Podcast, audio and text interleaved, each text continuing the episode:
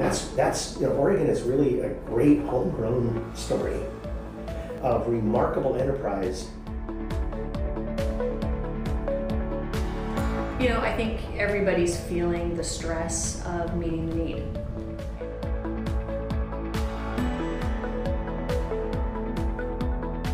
We went to University of Oregon um, for political science. And what do you do with a political science degree? You start a business. There you go. Here we are.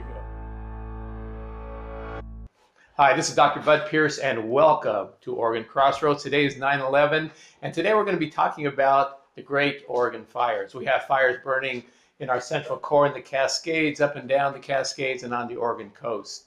And we need to talk about that and because we have some million acres of Oregon forests that are burning, and we have 500,000 Oregonians displaced, and we must be able to do better than this. What can we do to mitigate this so that in the future, when we have fires, we'll have fires. We can't get away from fires, but they won't be so disastrous. What steps can we take?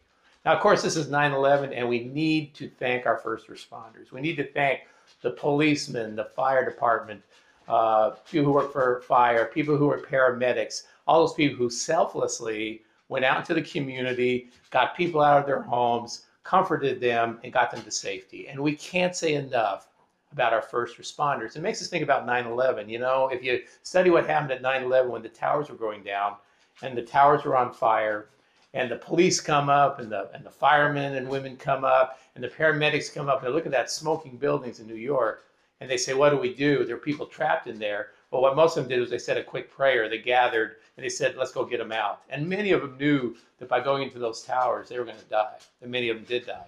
But again, it's a kind of spirit of our first responders who, who really look out to take care of us and to provide us with as much safety as possible. And again, remember, the first responders are primarily government employees. I think there's a misunderstanding about government employees and politicians and political employees. Our government employees, we have 3.6 million federal employees, 350,000 Oregonian state employees. Most of these are day to day workers in the trenches of life, doing the right thing to serve our state, our country, and the people of Oregon. And they're great at what they do, they're well educated, and they're well trained.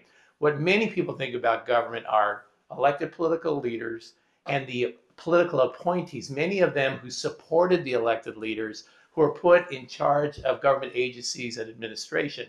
And unfortunately, I have to say honestly that a lot of those people are on the wrong track. They seem to have the wrong focus on what needs to be done in terms of helping our society advance, making our people safe and prosperous. So when you think about government, don't think about noisy politicians. Don't think about political appointees who got the appointment because they gave a lot of money or whatever, they have connections with the elected leader. Think about the selfless, government workers who are there every day doing all they can to improve our state, our nation, and our situation. Let's talk about the fires. In 2016, when I ran for governor, this was a hot issue. It's always a hot issue, bad word to use at this time. But what do we do to make our forests safer? A lot of the land that is burning right now is actually federal forest land. Federal. The federal government owns around 60% of Oregon's landmass. And that's unique. Again, west of the Mississippi, federal government owns a lot. East of the Mississippi, not so much. So what's really important to know about the forest is nature has a way to deal with controlling fires in the forest. And what nature generally does, and if you remember your biology or environmental sciences, is fires commonly burn, small fires, constant. They'll start with lightning strikes. They'll burn until the until the rains come. And what that that cleansing action of the fires is to take care of the underbrush, to um, get rid of the old trees and the and some of the trees that are too young to make it, and to prepare for new life to come forward. So nature has a way of using fire. It's almost like a cleansing or pre- preparing crucible for, for the health of the forest. And when we go in there and we want to live in that area or we want to live adjacent to that area, we don't like fires. We don't like them at all because they're destructive to what we, we don't like the way it looks after it burns. We don't like what it does to human property. So we're apt to suppress, suppress, suppress. And so what ends up happening is you end up with lots of fuel building up and no small fires going through and nature not being able to work. And you end up then with lots of fuel being present when a fire comes. And it can be incredibly, incredibly damaging. And you get very hot fires and very destructive fires. So a lot of people believe that what you need to do is try to mimic that. You need to try to mimic what nature does. And that could be done by thinning the brush or, cl- or clearing the brush. It can be done by selective timber harvest. Um, and so those are kind of the mechanisms that people think about. And when you look at managed forests next to completely left alone forests except for fire suppression, a lot of times the managed forests look healthier. Now we're restricted in many ways in Oregon from doing anything with federal land, and there, there's a lot of barriers. So I think everyone is going is coming around the concept now that we have to appropriately manage our forests. We have to allow or replicate what nature does in the forests, and we have to and we just have to accept that. We also probably need to provide buffers between the forests and large population centers. You know, the city of Paradise in California was destroyed by fire and they're rebuilding. They have a whole greenland around their newly formed city. So again, very interesting. I'm not saying we can form a greenland or a protective buffer around every every human population center, but certainly the large ones. We have to be able to do that. So again, lots more management, lots more cooperation. Federal government allowing us to work with state government and the private landowners and the people. And, and, and really, when you think about it, the, the individuals deciding what should be done should usually be the people closest to the land. When you're making a decision about Oregon forests in Washington, D.C., you're apt to make the wrong decision. When you make the decision in Salem, you're apt to make the wrong decision. When you make it the county and city and in the trenches of living in the environment, you're much more apt to get the right decision. And that's where we have to go. Local control, local decision making, supported by great science, supported by resources, but that's where we really have to go. And we need to have it so that when these fires occur, they're not nearly so destructive. And we can do that. Now, let me talk. The second point I want to make today is about our response to this disaster.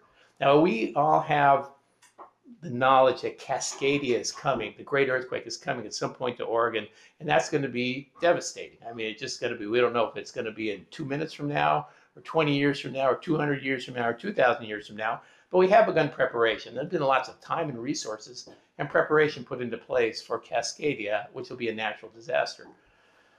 I'm very troubled by looking at the response that we have had to the fire disaster.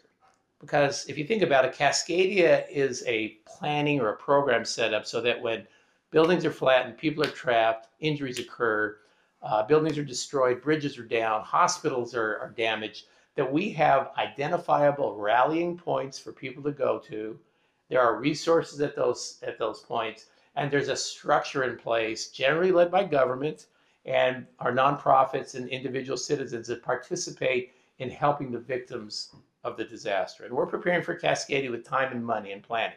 Now, what we have in this situation is a fire disaster where people on the outskirts of the city, let's say I talk about Salem, are streaming into the city and they're going to the fairground and Volcano Stadium and other places to receive shelter and food and whatever medical care they need and information about their property.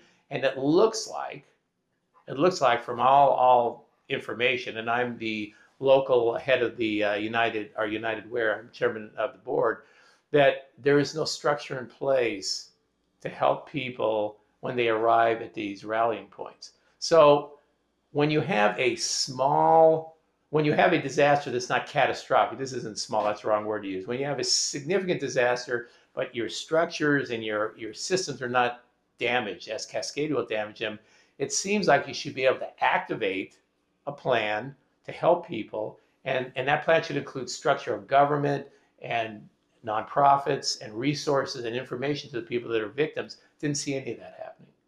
Didn't see any of that happening so far with this disaster. And when you have a disaster, speed is of the of the essence.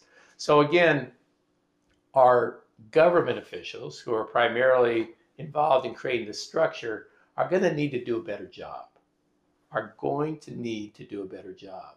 And I think the, the, the greatest weakness we have right now in our relationship with government and the people is allowing much more local control, people control, people decision making, people accountability, but they have authority. You have to let the people have accountability and authority. And when you do that, you get a better result. You get a much better result when the people who are affected by the event are the ones who are deciding what to do about the event and are accountable for the event, with the overlay of government providing structure and support. So, for those of you who are involved in planning for Cascadia, look at this event. How did the response to this event fail in our ability to marshal resources and structure to help the victims of the fires, and how can we do better in the future? How can we really do better in the future? So right now, Oregonians are pulling together as we always do. We're going to get through these fires. The weather seems to be cooling down. The rains may be coming. We're going to recover from this as we always do, but we need to use these events to teach us about what we need to do differently going forward so we don't repeat the same mistakes over and over and over again. So have a great day. Celebrate our first responders. Celebrate America. Thank you very much.